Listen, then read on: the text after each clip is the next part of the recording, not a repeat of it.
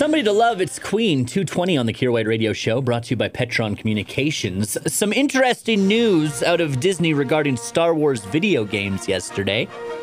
StarWars.com officially announced that uh, the temporarily defunct video game studio Lucasfilm Games is officially back.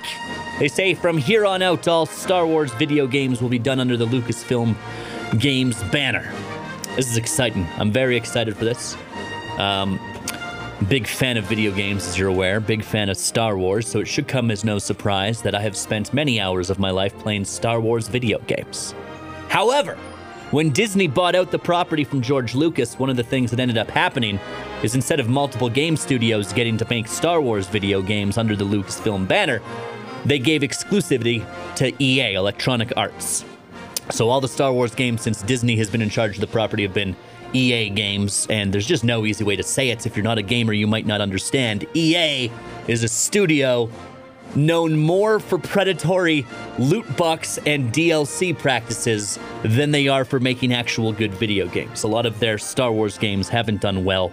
Uh, just because it's literally just like money, money, money, give us our money, and we're like, can we have a good video game in exchange for our money? And they're like, no. In fact, we're gonna charge you twice, so you can get both halves of what was just one video game.